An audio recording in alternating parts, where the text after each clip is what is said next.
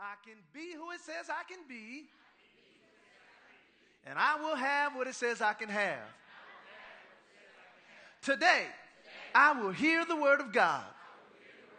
I boldly declare that my mind is alert. My heart is receptive.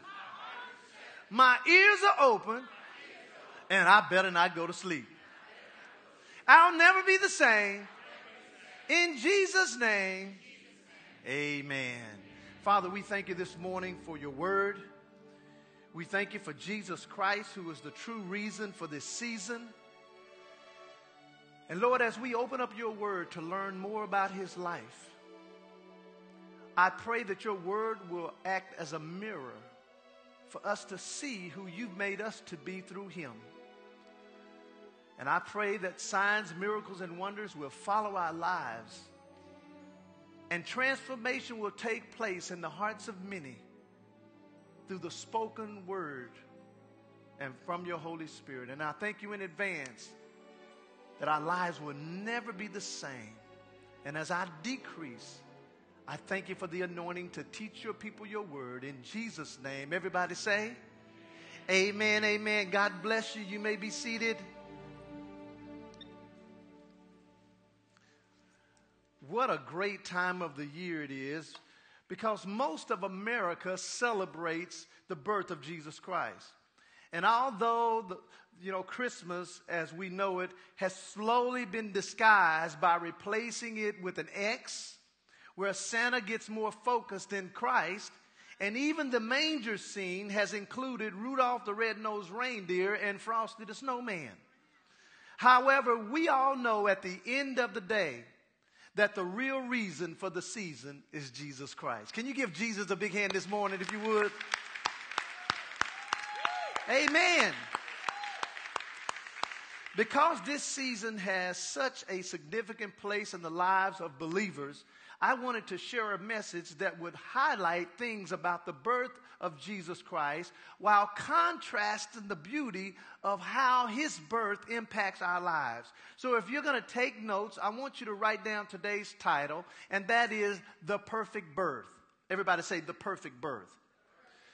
And the goal of the message is to show you the details of the birth of Christ that we sometimes overlook when we read God's word, and then show you how God has used this perfect birth of Christ to provide the perfect rebirth for us. So if you have your Bibles, turn over to Genesis chapter three, verses fourteen, Genesis three fourteen, and then find Galatians chapter four, verses four. I'll say those again. Genesis chapter three, verses fourteen, and then Galatians chapter four, verses four. And I have three points for you this morning. If you're taking notes, here's the first point that I want you to write down, is the perfect person. Everybody say, the perfect person. The moment Adam and Eve, who were the first human beings that God created, once they sinned against God and they disobeyed his commandment by eating from the tree of the knowledge of good and evil, God already had a plan in place to maintain his spiritual relationship with them. See, what happened is when God created man, he wanted man to have some form of fellowship and relationship with him. And in order for that to happen, he made man three parts: spirit, soul, and body. But when man sinned against God, the Bible says that he told him, once you eat of the fruit, you shall surely die. Well, they didn't die physically that day they ate the fruit, but they died spiritually. Everybody said they died spiritually. And so in Genesis chapter three, I'm going to start in verse fourteen, it says, and the Lord God said to the serpent, talking about the enemy, because you have done this. In other words, he convinced them to eat of the fruit. He says, you are cursed above all cattle and above every beast of the field. Upon your belly shall you go, and dust shall you eat all the days of your life. Look at verse fifteen, which is where I want us to focus. And God says, I will put enmity between you and the woman, and between thy seed and her seed. Notice that the devil has seed. Just like God has seed, the devil has seed. Amen. And he says, I'm going to put enmity between you and the woman, your seed and her seed, and it, or he, shall bruise your head, and then thou shalt bruise his heel. In other words, God was saying uh, that there is going to come a day that somebody's going to come on the scene, and they're going to get rid of this sin that these people just committed. This was the first prophetic mention of Jesus Christ in the Old Testament. And if you look throughout the Old Testament, you'll find in every book, you'll find something about Jesus Christ. In other words, God had a solution, watch this, at the beginning for the problem of sin, that the solution was Jesus Christ, that he was going to send years later. And this was the first verbal promise. Now go over to Matthew one. I know I told you to go to Galatians. Keep your hand in Galatians. Go to Matthew chapter one, look at verse seventeen. Matthew one, seventeen. Let me show you. Now, we just read over in Genesis a prophetic word that he was going to send Jesus. And Jesus was going to bruise the head of the enemy, and the enemy was going to bruise his heel. Well, in Matthew one seventeen, we're going to see that promise actually coming to pass. In verse seventeen, it says, God chose Jesus. Watch this. Uh, so all the generations from Abraham to David are how many? fourteen. Everybody say fourteen generations. And then from David all the way to the carrying unto Babylon were how many generations? fourteen generations. And then from the carrying away into Babylon unto Jesus Christ are how many generations? Now that's a total of forty-two generations. Watch this now. Sometimes it may seem that God's timing and our needs may contradict each other. Here it was, there was a need to take care of sin forty-two generations ago, but it looked like God took his time to bring forth the solution. And sometimes that's like our lives. We're in the middle of a crisis, and it doesn't seem like God's going to show up. But let me tell you something. God's timing for our lives are always perfect. And so watch this now. forty-two generations pass, and then God shows up by sending Jesus Christ. Let me t- share something uh, recently that, that happened with me. When we went to Alabama to meet our architect for our building, and uh, I told you what happened then, uh, I was praying about the, the building project, and uh, I said to the Lord, I said, Lord, when are we going to be able to move forward on this project? And this is what he said to me. He said, the project is your task, but the project is my timing. In other words, you can move if you want to, but it's the timing of God that determines everything. Can somebody say amen to that? Which leads me to the second Uh, point, which is the perfect time. Everybody say the perfect time. The perfect person is Jesus, but the perfect time is God's. So go over to Galatians chapter four, Galatians chapter four, and I want to show you something, because uh, God has a perfect time for everything. You can rush it if you want to. People who rush things and don't wait for God's timing don't last. Listen, I know you want to be married, but don't rush that, because if you rush it, you may not last nineteen years like my wife and I. Because I guarantee you, when you get married, there will be at least one storm in your relationship. Everybody say, just at least one. And you say, Pastor, I'm in one right now. It's okay. This too shall pass. In Galatians chapter four, look at verse four. It says, but when the fullness of the time was come, one translation says, when the right time came, God sent forth his son, made of a woman, made under the law, to redeem them that were under the law, that we might receive the adoption of sons. In other words, he's saying in this verse is, when the time was right, is when God sent Jesus Christ. Everybody say perfect timing. So here's the question I have that most of you all probably don't know the answer to. When was Jesus really born? Now, most people don't know that. And you know what? Most people probably don't care.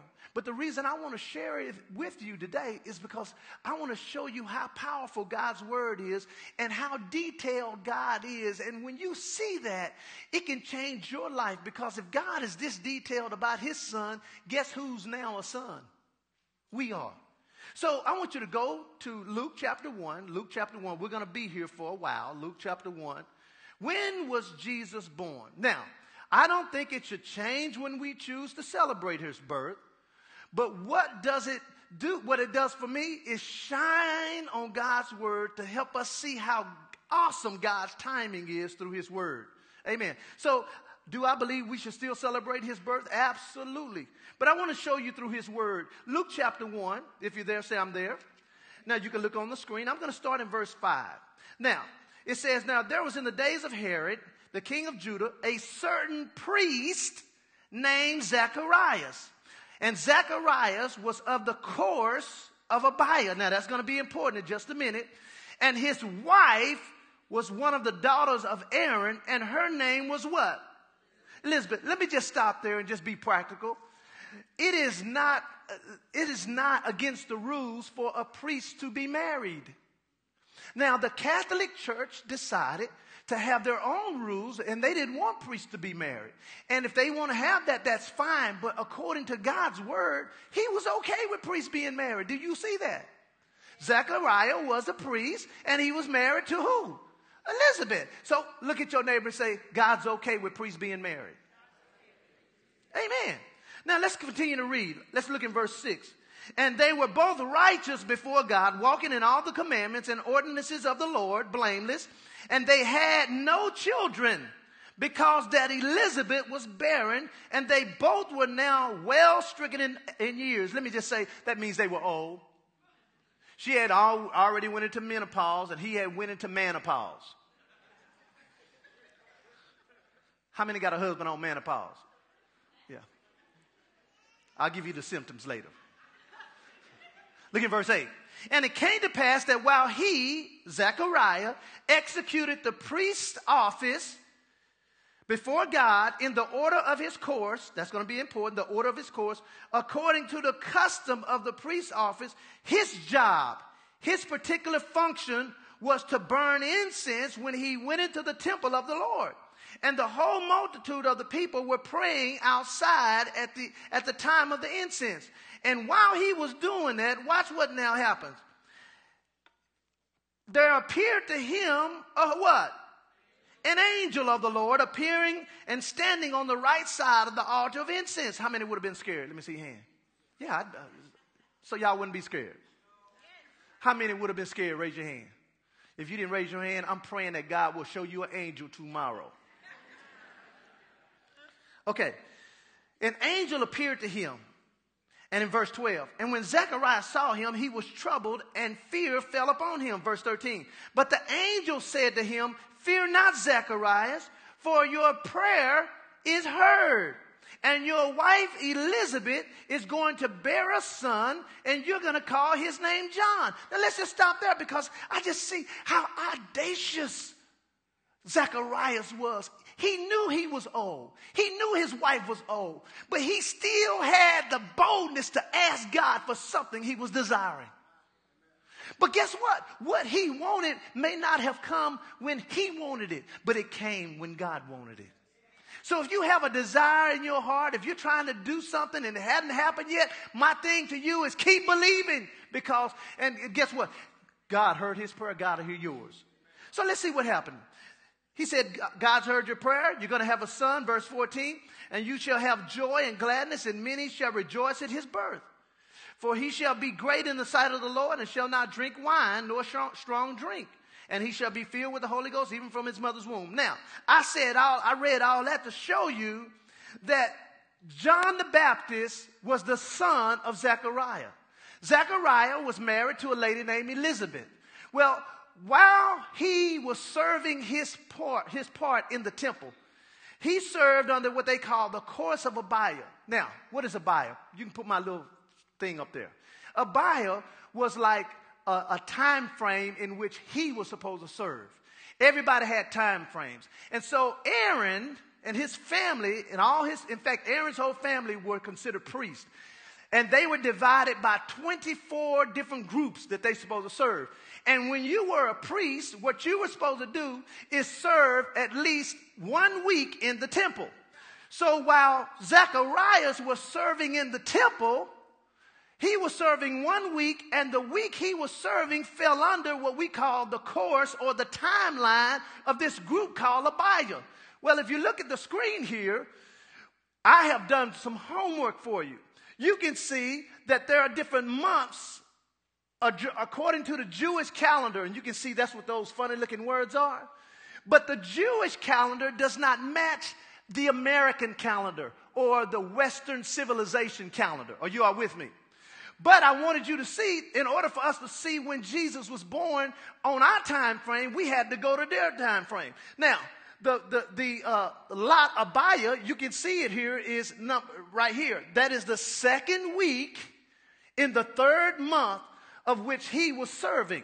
So Zacharias was in the temple working in the, watch this, the second week in the third month. Now, the time frame that he was doing that was between May and June. Then you say, well, Pastor, why is that important? It is important because I'm going to show you now. Go to Luke now, and we're going to jump down to verse twenty-four. Go to Luke twenty-four. We're going to come back to our little screen there. Luke twenty-four. Watch this now.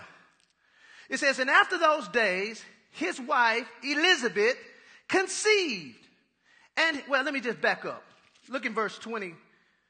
Look in verse twenty-one or twenty-three. And it came to pass that as soon as the days of his administration were accomplished, in other words, when as soon as he finished working his job for the week, he departed to his own house.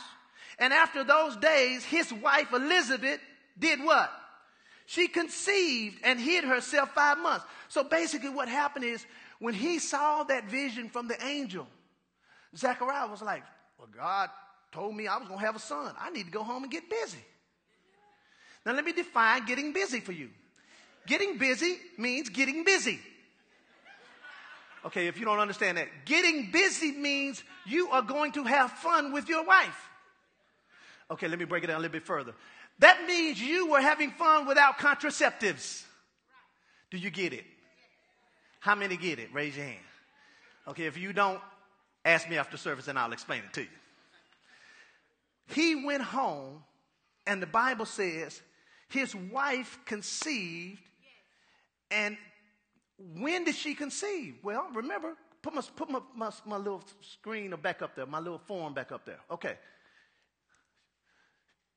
He was serving around the May-June era. That's the, the segment, okay? So if she conceived, that's when she conceived, in that time frame. You say, well, Pastor, why is that important? Because when, if we find out when John the Baptist was born, Jesus and John the Baptist were cousins. Guess what? They were six months apart. So if we can find out when John the Baptist was born, we'll find out when Jesus was born. Are you with me? All right, so let's keep going. Look now in verse twenty-six. And in the sixth month, sixth month of what? It's not the sixth month on the screen. It's the sixth month of Elizabeth, because I'll show you why. Watch this.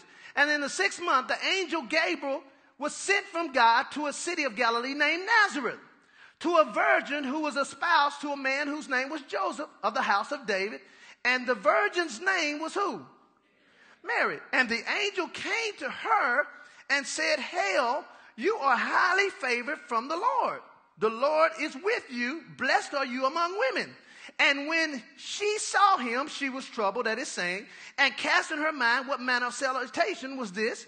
Verse thirty, and the angel said unto her, fear not, Mary, for you have found favor with God. Verse thirty-one, and behold, you, have conce- you shall conceive in your womb, and bring forth a son, and you shall call his name what?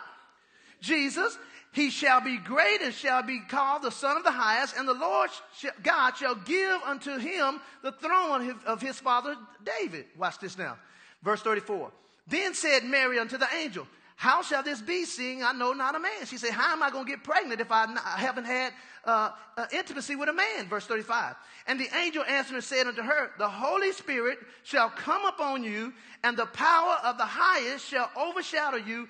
Therefore also that holy thing which shall be born of you shall be called the Son of God. Watch verse thirty-six, very important. And behold, your cousin Elizabeth, she has also conceived a son in her old age.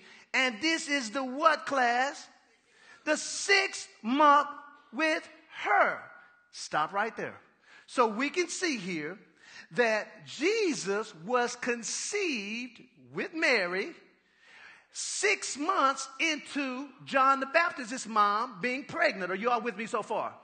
Now, let me explain to you why this is important. Because, see, Jesus could not have been born by a natural man's seed, because we were all born sinners. If after Adam and Eve sinned against God, everybody after them were automatically born sinners. This is why people, it's not about your good works and how good of a person you are. Being good, a good person don't get you into heaven. Jesus Christ and what he's did, done for you, that's what gets you in. So guess what? When Mary was conceived, it had to be a seed that was not contaminated with sin. Now, blood has sin in it. So that means everybody, even Mary, was a sinner. So what God had to do, he said, you know what? I need this seed that's inside of her to not have no sin. So guess what? I'm going to deposit my seed into her. Now watch this. This is why the blood of any child, the type, blood type, is always determined by the father. That's why on Jerry Springer, they always say, who's the father? Well, who do you think they go and test to see who the father is? They test the dad. Well, how do they test the blood? They just match the D N A. And the, watch this. The father is the one that determines the, the, the, uh, the what do you call it? The, the blood type and also the, the uh, sex of the child. Well, since a man, if, if Joseph's seed would have been contaminated with sin, God said, no, I'm going to put my son's uh, uh, uh, seed in her. And that's why she could be born, he could be born of Mary, because their blood didn't mingle. It was the blood of the Father. Are you with me? So now, when was Jesus born? Well, go back to my little uh, screen here, because remember, Mary conceived how many months after John the Baptist's mother? Six months. So all we have to do is see when he served, Zechariah served in the temple, and then just count forward. So go to the next screen for me. All right, so John the Baptist was number three. So it says Simon, that was May, June. That's when he was serving. Well, as soon as he went home, remember what did he do? He got what? He got, y'all remember that, didn't you? He got busy. When he got busy, John the Baptist was conceived. Now, all we have to do is count six months, or let's see, let's see. Uh, six months after that will tell us when Jesus was conceived. So let's just count forward. June, July, August, September, October, November, what? December. So now look, look. Conception of Jesus, November to December. And all this is in the Bible. I just cut out all the homework for y'all. So now, if Jesus was conceived six months after John the Baptist, and that was in our November, December, or Kislev, which, which is the Jewish calendar month, all we have to do now is count nine months after that, and it'll tell us when Jesus was born. So how many months does it have to take a baby? How many months? Nine. In the first service, they was confused. They said ten. It might take some of y'all ten, but it's really nine months. So let's just count nine months from December. January, February, March, April, May, June, July, August, September. Birth of Jesus Christ, September, October. So that's really when Jesus, that time frame was when he was born. Let me tell you why that makes sense. Because if the shepherds are out there field, you know, feeding sheep, they wouldn't be out there in the snow doing that. You know it gets cold over there. Y'all know it gets cold? So they were outside, you know, taking care of their sheep. Well, they'd been freezing if it was zero below down there. So really, that was the time frame based on our calendar. Well, why am I saying that? Well, I'm saying that for my next point, which is the perfect solution. Because when you see, you can now take that down and put up my next verse. When you see now why God went through all that, showed us in Scripture, how much detail does he have for your life? You know, uh, Romans chapter five, go to Romans chapter five. Romans chapter five, look in verse six. People think, does God really care about me? He does. If he went through all that trouble to line up things for Jesus Christ to be born, he did all that for you and me. Amen. It says in Romans chapter five, look in verses, uh, we're going to start in verse six. It says, for when we were yet without strength, in due time, everybody said the right time. In due time, Christ died for who? The ungodly. That means everybody who was born in sin were considered ungodly. Keep going. He said, for scarcely for a righteous man will one die. Yet perhaps for a good man, some would even dare to die. Go to the next word. But God showed his love toward us in that while we were yet what, class? While we were yet sinners, what happened? Christ died for us. Go to the next verse. I'm going to show you something. He said, much more than being now justified, how? His blood is what justified us. Why? Because his blood contained no sin. Jesus is considered our high priest. So let me tell you how it works. In the Old Testament, the old the, the priests would walk into the, the Holy of Holies, and they would offer up sacrifices and stuff, and they would take the, bl- the blood of bulls and goats. They would take that in, and they would take it in on the behalf of the people. But see, because an animal didn't sin, guess what? The sins of the people just resurfaced again. But Jesus walked into the throne of God with his own blood. It says here, much more than being justified by his blood, we shall be saved from what? Wrath through him. In other words, guess what? The reason we celebrate or should celebrate this season is not because it's the season of gift giving. It's because there's a season because we've been given a gift. And that gift is Jesus Christ. Are you with me? So guess what? Now we can appreciate God's gift of Jesus Christ because Jesus fixed a problem before we were even born. I mean, we were already going to be born in sin, and he knew that. He said, you know what? I'm going to take care of that problem before they get there. Now, if God has the power and ability and desire to fix a problem spiritually before you got here, how much more is he willing to fix a problem while you are here? There is no problem in your life that God can't fix right now. As a matter of fact, he's already he's already created a solution for the problem before you even before you even made it. And here's what's interesting. Some of us think that God won't fix the problem if we made it up ourselves. In other words, if you got yourself in the problem, some of us don't think God is willing to get us out. Listen, Adam and Eve created the problem. God was still willing to get them out. But I don't care what problem you brought into your own life. God is willing and desiring to get you out. So don't let the devil make you think, well, you got in this mess, you on your own. You are never on your own. He says, I will never leave you. I will never forsake you. God is saying, I'm with you all the way. I will not quit. And some of you need to raise your faith today. Because, see, the real meaning of Christmas is Jesus. And you know what? I can truly appreciate him because now I can see what he really did. Do you know he changed our spiritual status? I mean, at one moment, you were a sinner. The next moment, when you accepted him, you became righteous. Let me put it like this. How many have been to jail before? Well, I want to ask that question. Do you know somebody who's been to jail before? Raise your hand if you know somebody that's been to jail. Can you imagine somebody supposed to go to jail, spend some prison time, and somebody decides to step up on their behalf and say, you know what, Judge? Tell you what, I'll do the time for them. That's what Jesus did for us.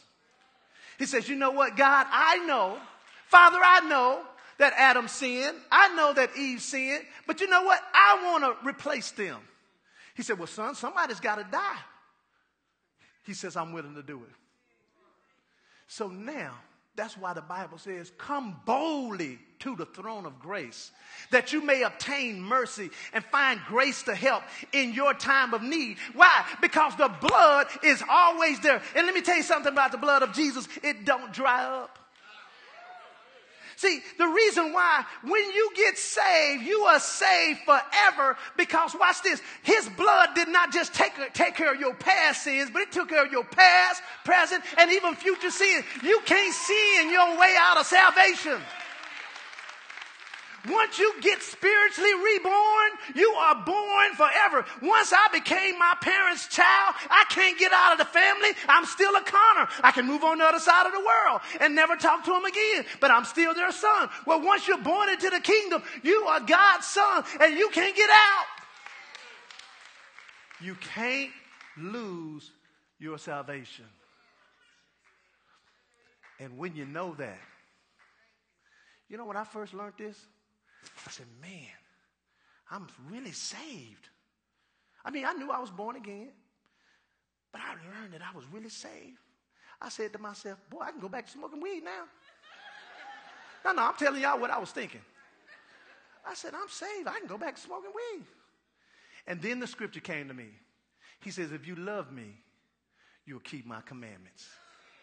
So now I'm not serving God because I think I may end up in hell if I don't. No, no, no.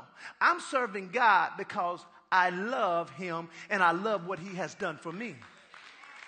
So your motivation changes. It's not a fear tactic anymore. Because, listen, once Christ is in, the devil is out. And the only way the devil can create hell in your life is right here on this earth by causing you to make decisions that ain't like God. But when it comes to you dying, hey, heaven's your home.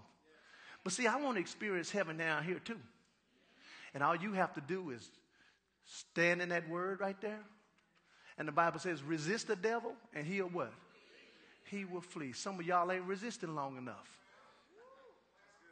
It didn't say resist him one time. It didn't say resist him two times. It says resist the devil and he will, he will run. Maybe you have to resist him twenty times. I know that man's been, been, been calling you. Well, you shouldn't have gave him your number. Well, if he keep calling, just let him know, hey, look, I'm not interested. I shouldn't have gave you my number. I'm sorry. And so please don't call me back in Jesus' name. Then if he don't get the message after that, guess what? Change your number. Amen. So here's the question I have. I wonder how many people in this room have made a personal commitment to Jesus Christ for him to change your life. With every head bowed and every eye closed, right there at your seat. I believe there are some people sitting here in this room that need to make an eternal decision for their life. In other words, what I'm saying to you is, the Bible says God so loved the world that he gave his only begotten son, and whosoever believes.